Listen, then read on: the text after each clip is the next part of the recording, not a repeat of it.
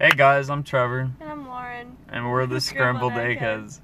Um, this week we're gonna be doing a little mock uh, therapy session, just to see uh, what it would be like if you were a therapist and you had like an anxiety patient, or if you're an anxiety patient and you need to see a therapist. This is kind of like what they would do for you. So I guess we'll just get right into it. Um. yeah. okay, scene. All right. um, Hi Trevor, how are you? I'm well. I was referred to your, I was referred by your school due to your signs of anxiety. Um. Um. Yeah. Kind of. I just recently had a lot of stress from school. You know.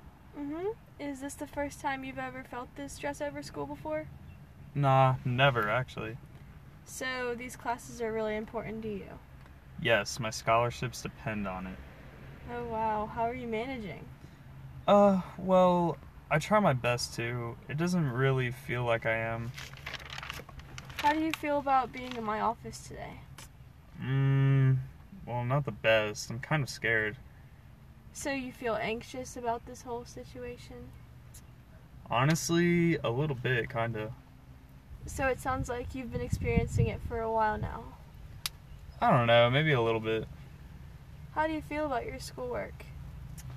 I thought it was a way better. I thought I was way better at it, but it turns out I'm not. How do you think your peers are managing? I thought I could keep up with them, but I can't. Well, have you had any other difficulties? This problem with my schoolwork is always the only thing on my mind. Nothing else. So you believe you're being torn from parts of life by not being able to focus on anything else, or I mean, yeah, kinda. I guess you could say that. so this affects you socially along with mentally.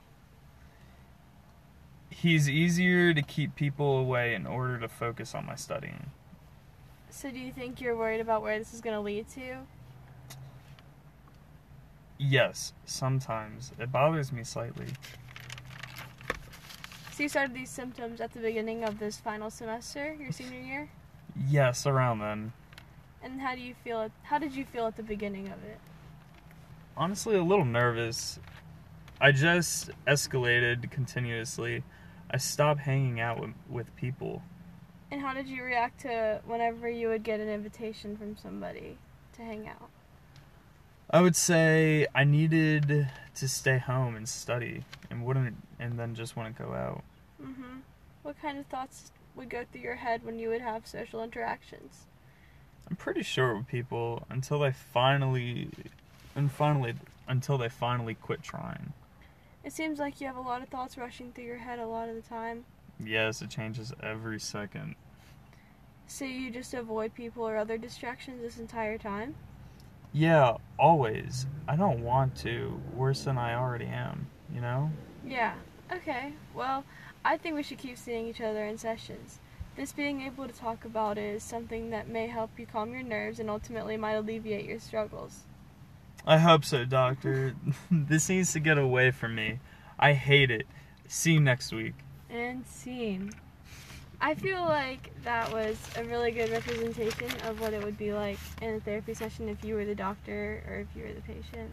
Oh, yeah, definitely. You know, I mean, it's usually just a one on one conversation and they interact emotionally, you know, depicting. The doctor has to depict out uh, the emotions that come from the client, from their patient, to be able to cope with uh, cope with them and help them on their needs. Yeah, I think like when the doctor was asking a bunch of questions, like diving deeper into it, like not just worrying about what is causing the struggle, but like what other things could be like triggering you to think about it and worry about it more. Like Mhm. whenever they dug into hanging out with your friends, like that could probably be a part of like what also caused anxiety because you're being torn away from other things that you didn't have to be focusing on before. No, yeah, definitely. That's doc- that's definitely what the doctor should be doing, and um, the patient just needs to learn how to uh, talk to the doctor about his or her problems that they feel like they are most stressed about the most. You know. Yeah, I, I totally get that, and I feel that if like I had to go to a therapist for that kind of problem, or if I had that kind of mental disorder or you know illness going through Mhm. my brain during like well times we were struggling like during our senior year, I feel like it causes anxiety. Oh yeah, and that's a good definitely. example. yeah, especially Miss Brown.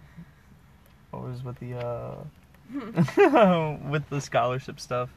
You know, it was always a struggle, yeah, And- that's true. and I feel like we directly we like relate to that directly, and I feel like that's a good example for people like even like our classmates. If they would have heard like a therapy session like that, they would have been like, okay, well maybe that could help. Maybe I'm going through it, you know. hmm So I feel like it- that mock therapy session could also be used for other reasons.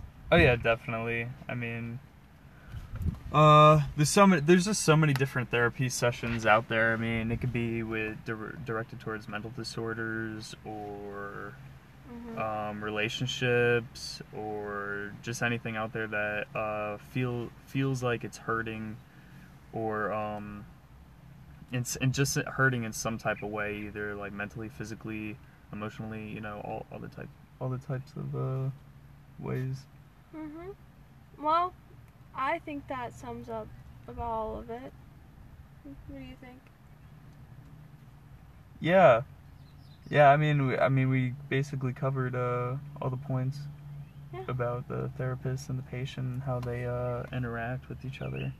All right. Yeah. Well, sorry Anderson and Luke couldn't be here, but that pretty much wraps up our series of the scrambled egg heads. Whoa, I can't believe we came to an end. Yeah, It's been so quick. this is it. But all right, Carly, we out. Peace out.